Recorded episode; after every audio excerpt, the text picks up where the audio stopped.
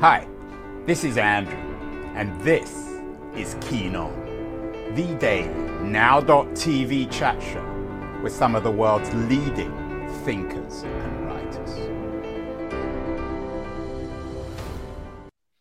Hello, everybody. It is June the 8th, 2023. We are back to talking about the environment uh, enough given the kind of air now that is uh, polluting the East Coast. Although we're not talking air today, we're talking water.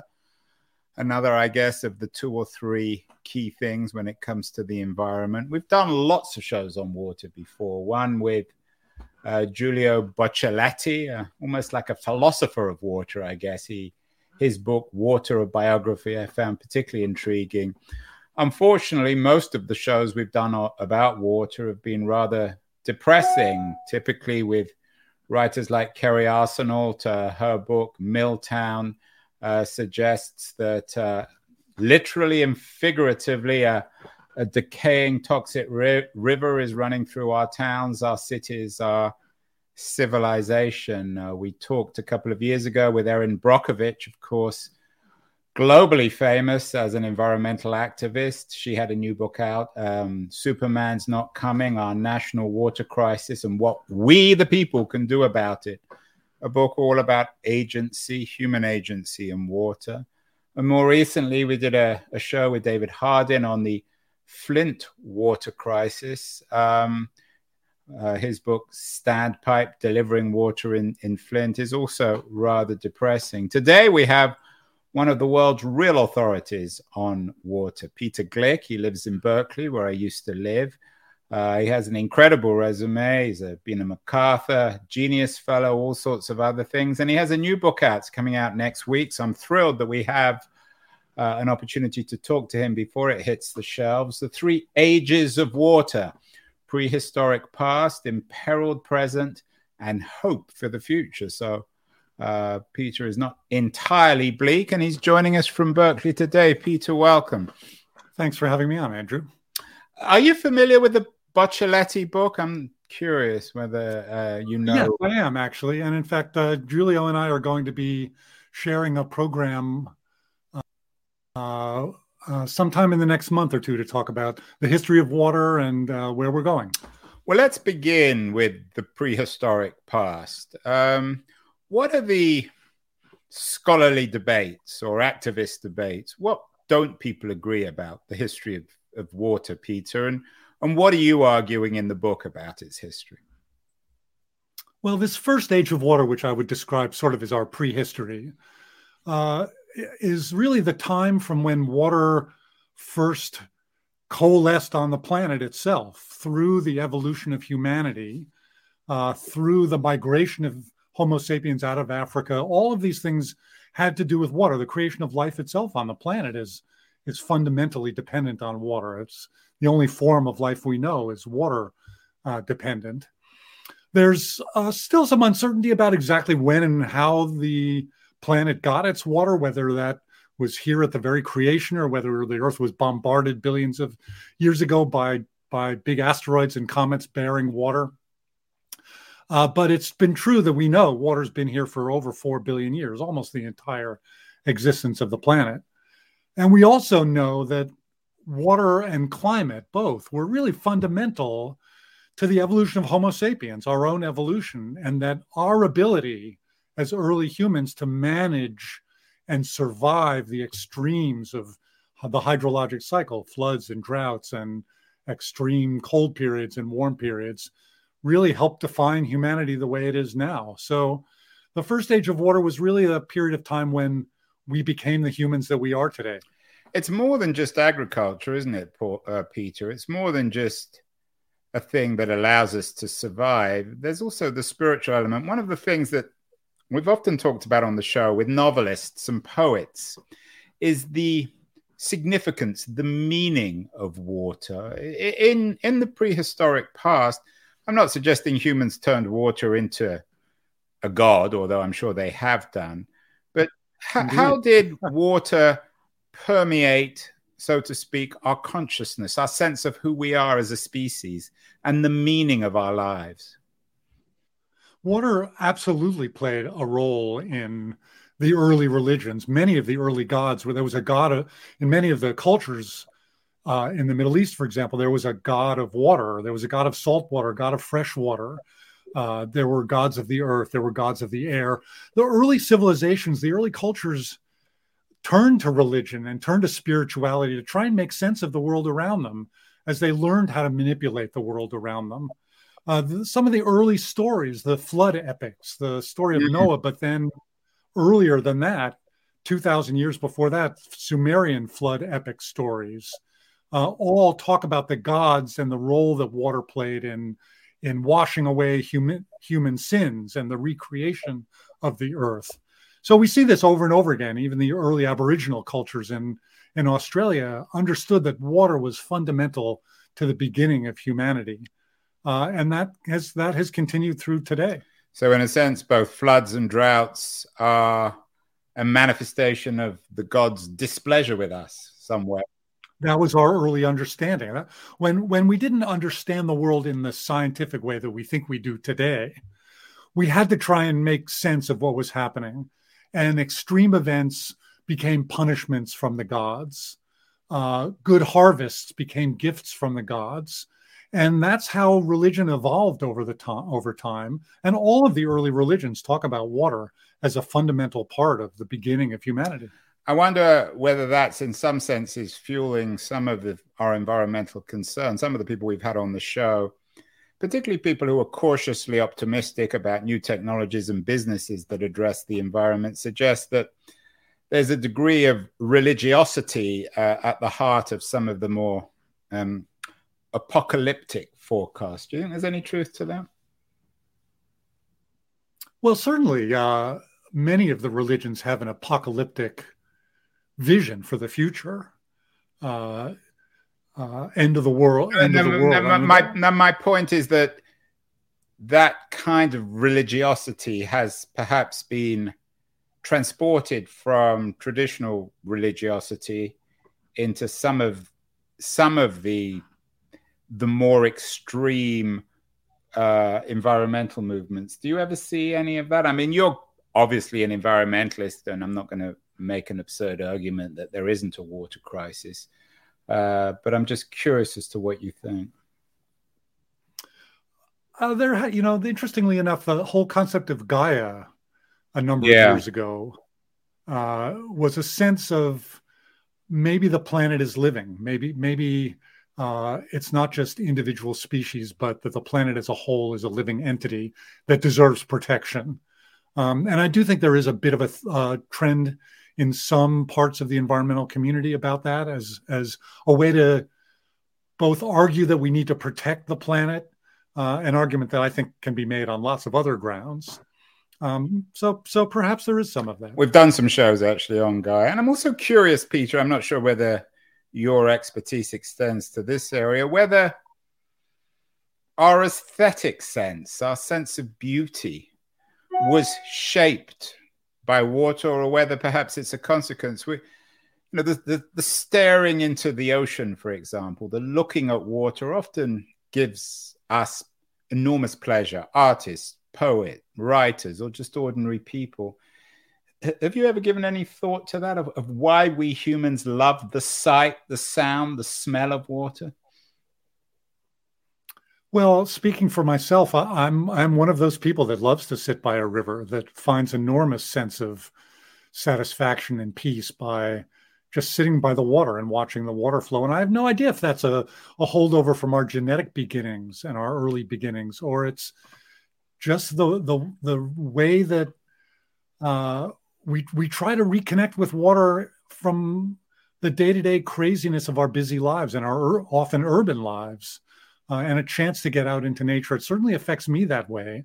I know it affects a lot of other people that way, and I, I don't know if that's something that's just inbred in us or or uh, something that is a naturally occurring phenomenon. Well, enough speculation. Let's leave behind the prehistoric past, which generally, I assume, from the point of the environment, is not a bad story. It's just a narrative of, of, of natural cycles, is it, Peter?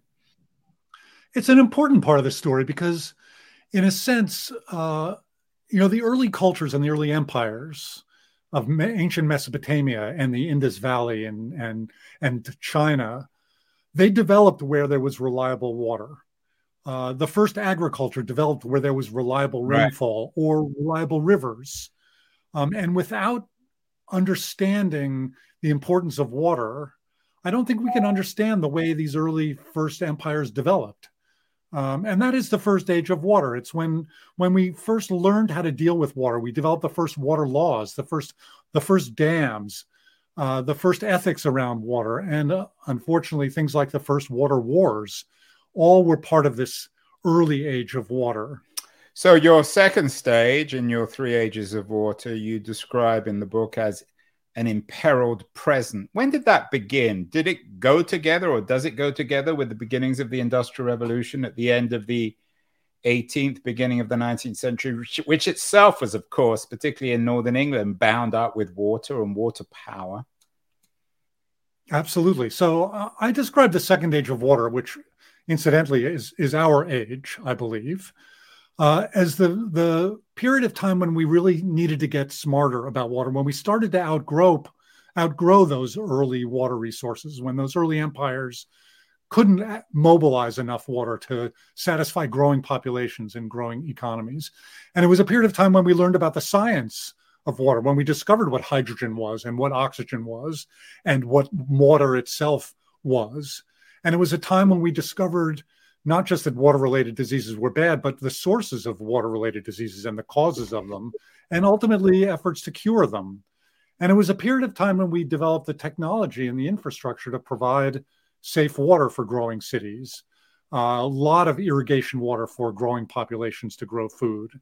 Uh, that's the second age of water, and it was includes the industrial revolution. Uh, it includes the cultural and artistic and and uh, engineering advances of our modern day. And it's really the, the period of time when we permitted and enabled our economies to grow to where we are today, but also ultimately includes the unexpected consequences of those of those developments. We could run the narrative again, Peter. Of course, we can't. What might we have been able to change when it came to water that would have resulted in less environmental crisis? Well, of course, the second age of water, which, you know, as I said, is our age, also includes all of the unintended consequences of the advances that have, have benefited us. Uh, the overuse of water, the extraction of water from ecosystems, and the collapse of ecosystems around the world. The failure to provide safe water and sanitation to everyone on the planet, even though we have the technology to do that, but we have failed for billions of people to provide safe water and sanitation for everyone uh, the growing conflicts over water, the violence associated with disputes over access and control of water uh, that we see today, and of course, global climate change. Those are the unintended consequences. And if we could do things differently, maybe we would understand better or care more, for example, about the ecological consequences of taking more and more water out of our rivers and lakes and over drafting our groundwater and contaminating our water resources. The things we've finally learned are bad and are now just trying to come to grips with. But are there particular policy decisions which were unusually catastrophic? I, I think of the movie Chinatown and the centrality of water in that, the hydroelectric uh, projects, both of the New Deal government and of centralized governments around the world. Were there particular catastrophes, or do they all kind of meld together like a uh, a fast running river, shall we say? Oh, there are lots of things that you know. If if we could roll the clock back, as you say, and do things differently, I, I, I would hope that we would rethink the way we allocate water rights. You know, the water rights mm. situations around the world are totally chaotic now and archaic and written by communities with no no regard for the environment, which has no water rights for some reason, and indigenous communities which had their water taken away you know, we've benefited enormously from big dams that protect us from floods and store water during droughts uh, for for droughts and produce hydroelectricity, but also devastate our rivers and and destroy fisheries. Uh, you know, we didn't care about that or we didn't know about that when we built these big dams, but but we do now, and so that's something that you know someday we would look back and think we should we should have we should have known better. We should rethink those things. There are lots of policies like that. What about plastics, Peter? We've done a couple of shows on that, especially the pollution in the ocean. Um, is that important? And is there a, a, a, sort of a parallel crisis of the oceans of salt water and of fresh water, or these things need to be thought of independently? Well, they're absolutely connected. Of course, you remember from your elementary school days the hydrologic cycle, which is evaporation. I wish I did, Peter. I never went. Well, I never any uh, science. Here... I know how to switch a tap on, and that's about it.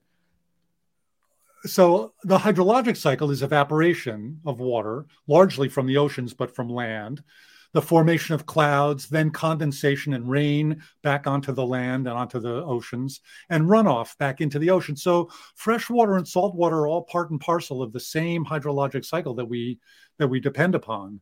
And the contamination of fresh water and the contamination of salt water are are also linked. The the plastics problem uh, is both a freshwater and a saltwater problem. Um, you know, we we hear a lot about the uh, I guess the plastic problem in the oceans, but it's a freshwater problem as well. There's actually another piece to the plastics problem, of course, related to water, and that is bottled water now is a big deal. Mm. But literally billions of bottles, plastic bottles every day, are a, are a big con- contributor to the plastics problem. Uh, if you look at any of the images of the plastics waste that's that's produced, a large amount of the volume of plastic waste is just plastic bottles from from beverages. Yeah, I'm astonished that we, and I include myself, unfortunately, we're all too lazy to give up plastic bottles. What about the politics of all this? You just had a piece in Time about protecting water infrastructure during the Ukrainian war. How much of this is bound up in the fundamental irresponsibility, immorality, and greed of governments themselves? So, one of the things I've done for many, many years uh, is look at the connections between water and conflict. Uh, look at how water is used as a trigger of conflict. Uh, access to and control of water leads to violence. How water is used as a weapon of conflict in wars that start for whatever reason, but where water or water systems is used are used as weapons. And the example of the Kakhovka Dam just this week uh, being destroyed is an example where water has been used and water infrastructure has been used as a weapon of war or a casualty of war, where water systems are targeted during war. Uh, and again, in the Ukraine war, we've seen a lot of examples where water infrastructure, wastewater treatment plants, and water distribution pipelines have been attacked during the conflict. Uh, attacks that I would argue, incidentally, are, are war crimes. They're prevent they're prohibited by the Geneva Conventions, but it hasn't prevented those from occurring. And there's a very long history of conflict over water. In the first age of water, in the book, I talk about the very first water war, which is a war between the cities of Umma and Lagash in ancient Sumeria in 2400 BC, almost 4,500 years ago. A war that lasted almost a century over access to water from the Tigris and the Euphrates rivers, over irrigation canals. Uh, and those conflicts, different kinds of conflicts, have been continuing. Yeah, I mean, they the see a lot of people argue that the Syrian civil war, which of course took place in the same neighborhood, is really a war, a war over water access. Yes, I actually wrote about that as well. Uh, that was a war, of course, that was about religion and ideology and economics, but it was influenced, not caused by, but influenced by a very severe drought in the in the region in the early 2000s that cut agricultural production, led to a loss of of the uh, farming economy in Syria and a loss of workers uh, that had to migrate to the cities looking for work, and that contributed to political and economic unrest that ultimately contributed to the Syrian civil war, in my opinion. Peter, why is your work and, and, and this issue of water so controversial? You recently uh, announced that you weren't going to remain active on Twitter. You, I'm quoting you here. You say Musk and his blue checked shock troops have completed uh, turning Twitter into a toxic, hate filled, racist, sexist, anti Semitic cesspool. There's some water metaphors there. What is happening on social media? What, how are people arguing against it? Are they funded by, I don't know, anti water people? Are, are there, is there a real debate about this issue or are people just politically toxic? Well, that's hard. You know, it's hard to parse all that out. I'm also a, I'm also a climate scientist. I do a lot of work on climate change and the impacts on water resources.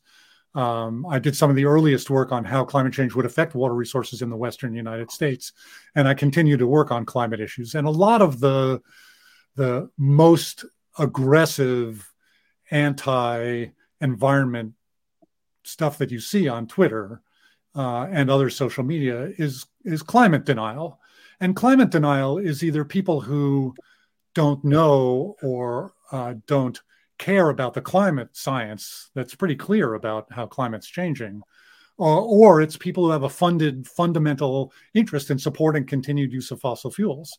Um, it's a you know so it's a mix of bots, it's a mix of anti-environment people, it's a mix of climate deniers, um, and it's very toxic. It's uh, and it's gotten worse given the changes at Twitter that that have permitted the growth uh, and support of some of these really ugly voices. Peter, can one be pro fossil, pro fossil fuel, and pro, so to speak, water as well? Or those two things incompatible?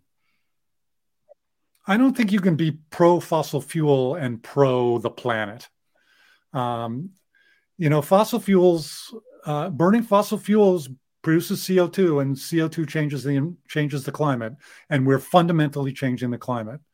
Um, energy is great. We all want and use energy, but it it can no longer be from burning carbon, uh, and so uh, you cannot be pro fossil fuels and be pro water, be pro, climate, be pro environmental safety, be pro health anymore. And the good news, of course, is that now there are alternatives. Right. I, I want to get to the fuel. future. Let's just continue talking about this middle period, which is the most controversial and I guess relevant for most of us. I have to admit, I was mm-hmm. rather, I wouldn't say surprised, but cautiously encouraged by the fact that you describe our present as imperiled. There are many words you could use which are worse. I mean, what's the current situation? You just had a tweet and you were talking about the continuing rising of water levels. What is the current situation when it comes to water? How bad is uh, our current age of water, Peter, from a planetary environmental point of view? I would argue that it's bad, and and here the here are the components that I think. Uh, when I think about the water crisis, here's what I think about. Uh, probably the worst piece of it is the continued failure to provide safe water and sanitation for literally billions of people. Uh, something you and I take for granted. We get up in the morning, we turn on our tap, and incredibly cheap, high quality water comes out.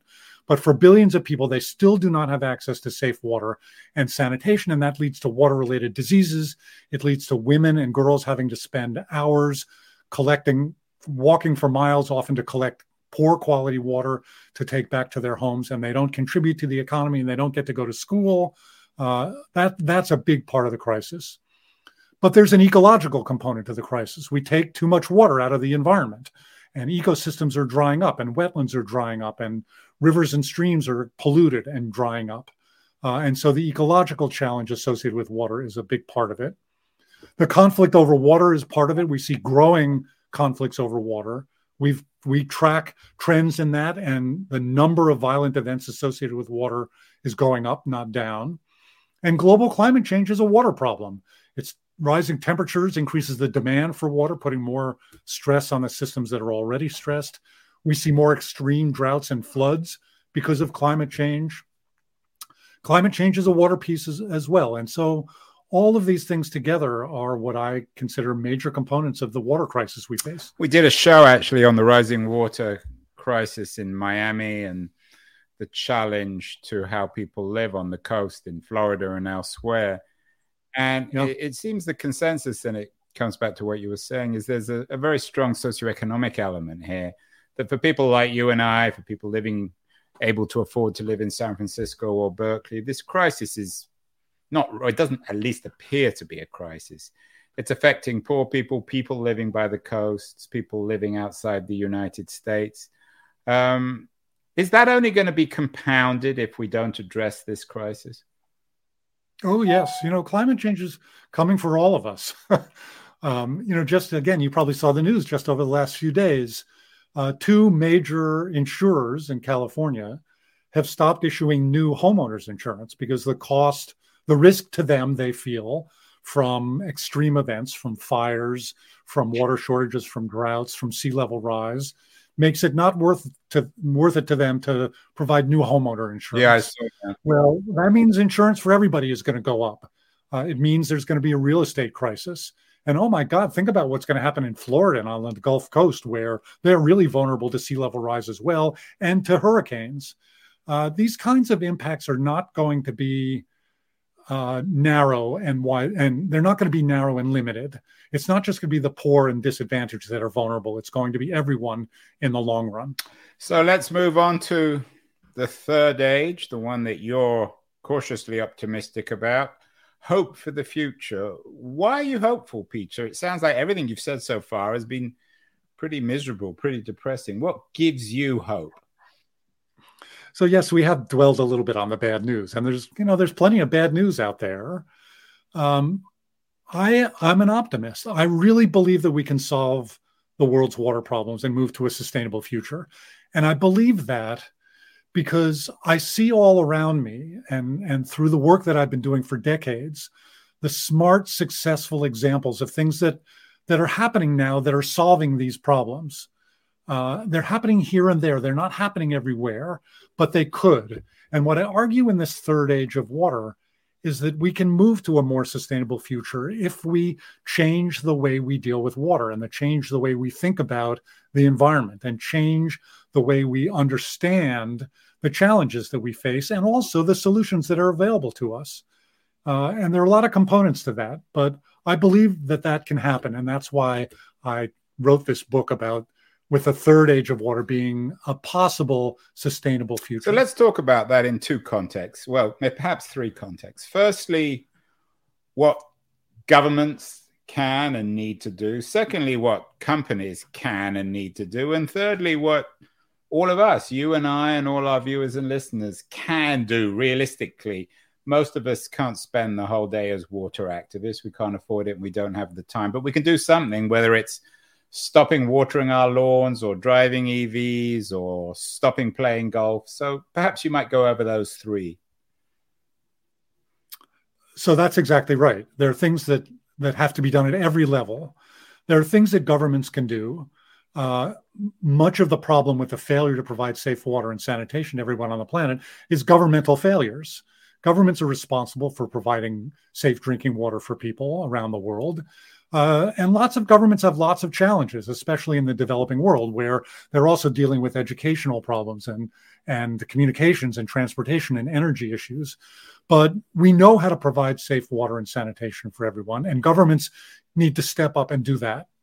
Now, that can also be done at the community level. It can also be done by water utilities. There are lots of actors who can provide safe water and sanitation, but that is one thing governments need to do. um, for people just listening, I need to note that you're wearing a very attractive purple shirt, and I just got pitched a book called The Purple Presidency How Voters Can Reclaim the White House for Bipartisan Governance. Is there a purple agenda in, in, in all seriousness, which can bring together left and right, uh, radicals and conservatives, progressives and conservatives when it comes to the water issue? In government. Well, I hope there is. In politics. You know, there's, there's obviously a, a, tremendous political divide now that's unbelievably ideological and and senseless in many ways, especially around something like the issue of water. If you look at the opinion polls that have been taken for many decades consistently, people care about the about water, left or right, Republican or Democrat, conservative or liberal. People care about water. They want safe water. They they want a healthy water environment. They want their lakes and rivers to be clean. Uh, and so that's not an ideological thing. And I do believe that can, there can be agreement about that. The tools that we use to do that, there's always dispute about. Um, you know, should it be government regulation? Should it be uh, economic incentives? Should it be, you know, there are lots of different tools for achieving those things. Uh, and that's a debate that ultimately our politicians and local communities are going to have to have. But we have laws that protect water quality, the Clean Water Act, the Safe Drinking Water Act, uh, that were passed with bipartisan support many, many years ago. And if we can get past some of the ideological debates today, I think there would be support for strengthening those as what well. What about the role of international organizations? What um, Gretchen uh, uh, famously calls the blah blah of the UN. Is there a role for them, or are they a waste of time? Well, the UN does have a role to play. Um, the UN in 2010 declared a human right to water, a legal human right to water, after many years of debate. There, you know, there's been a lot of human rights expl- ex- explored and defined in the past, but until 2010, there was not an explicit human right to water. There is now. Now, the question is, how do we implement that? How do we get governments and individuals and communities and corporations to apply that and respect that? But it's a tool that we can use to move forward in a positive way. Um, I do think there's a role for international organizations to help provide uh, water, safe water, and sanitation. There are lots of organizations at the international level working on that. Um, and there are lots of organizations at the international level working on all sorts of other environmental issues as well. So I, I believe there's a role for the international community. And what about the role? Another, one more issue, sorry. though. Another important issue is a lot of water crosses international right. borders. Um, and when water crosses an international border, it's hard for one country alone to manage it. And that's a, a role for the international and particularly in well. places already riven with political conflict. Obviously, the Middle East comes to mind. Yeah, that's right. The Tigris and the Euphrates River is shared by Turkey and Syria and Iraq and Iran. Uh, uh, almost all international rivers are shared by two or more countries, and that requires a different kind of international cooperation. So, what about uh, private companies? Again, we've had this ongoing debate on this show, and obviously is a really important one about whether the problem is with private corporations or the fix. I'm guessing it's both. Well, private corporations absolutely are both responsible for part of the water challenge we face and have the power and influence sometimes to, to influence those things for the better. There is an effort underway called, cor- uh, there's a field of work called corporate water stewardship. Uh, and again, the UN has a role to play here. The UN has an organization called the CEO Water Mandate, which is basically CEOs of big companies who have agreed to work together on issues around water sustainability, to understand the, the water use by corporations, to move to more sustainable water use by those corporations and more transparency about how they use water, uh, to work with local communities so that they're agreeing about restoring water in local communities and not just contaminating water in local communities. So corporate water stewardship is is a new tool that I think has an op- has a, a possibility of being quite influential because there are a lot of big companies and there are a lot of big multinational companies that play a role in the water space, uh, and they can be very influential and very effective. The good ones. Well, as I said, let's end. I began talking about Erin Brockovich. Superman's not coming, suggesting that ultimately our water crisis is up to us. What can we do, Peter? What what can we as individuals with lives and other concerns, what can we realistically do to address this this crisis and to realize your cautious optimism about the future age of water? So as I as I describe in my vision for a positive third age of water, there is a role for everyone to play, from governments through corporations to individuals. Um, obviously, we as individuals have limited ability to influence corporate action or governmental action, although interestingly, groups of individuals can be extraordinarily effective. Um, but we can also think about water in our own lives. You know, we can replace our old inefficient washing machines and dishwashers and toilets with efficient appliances. And doing that, which has been happening over the last few decades, is already cutting personal water use. We're already using much less water per person in the United States than we used to, in part because of individual actions to use water more efficiently. You talked earlier about our lawns. Well, in the Western United States, maybe we shouldn't have individual lawns anymore. We should replace them. They're very water guzzling with beautiful outdoor gardens. I don't have a lawn anymore. I have a beautiful garden that's very low water using. And that's an important role for each of us. But we can also get involved in the political process. We can run for water boards we can vote for those candidates who understand environmental issues and understand water issues. All of those things are things we can do as individuals. And the more individuals who do them, the more power we have. And we should stop playing golf, shouldn't we, Peter? I'm particularly opposed to that. so yes, golf courses use a lot of water. There all go- there are golf courses now that use recycled water, and that's a much better thing than just using water from rivers and groundwater. And there's some golf courses that have much less grass than they used to. So make them pay for the water, and if you possible, make them get rid of that grass.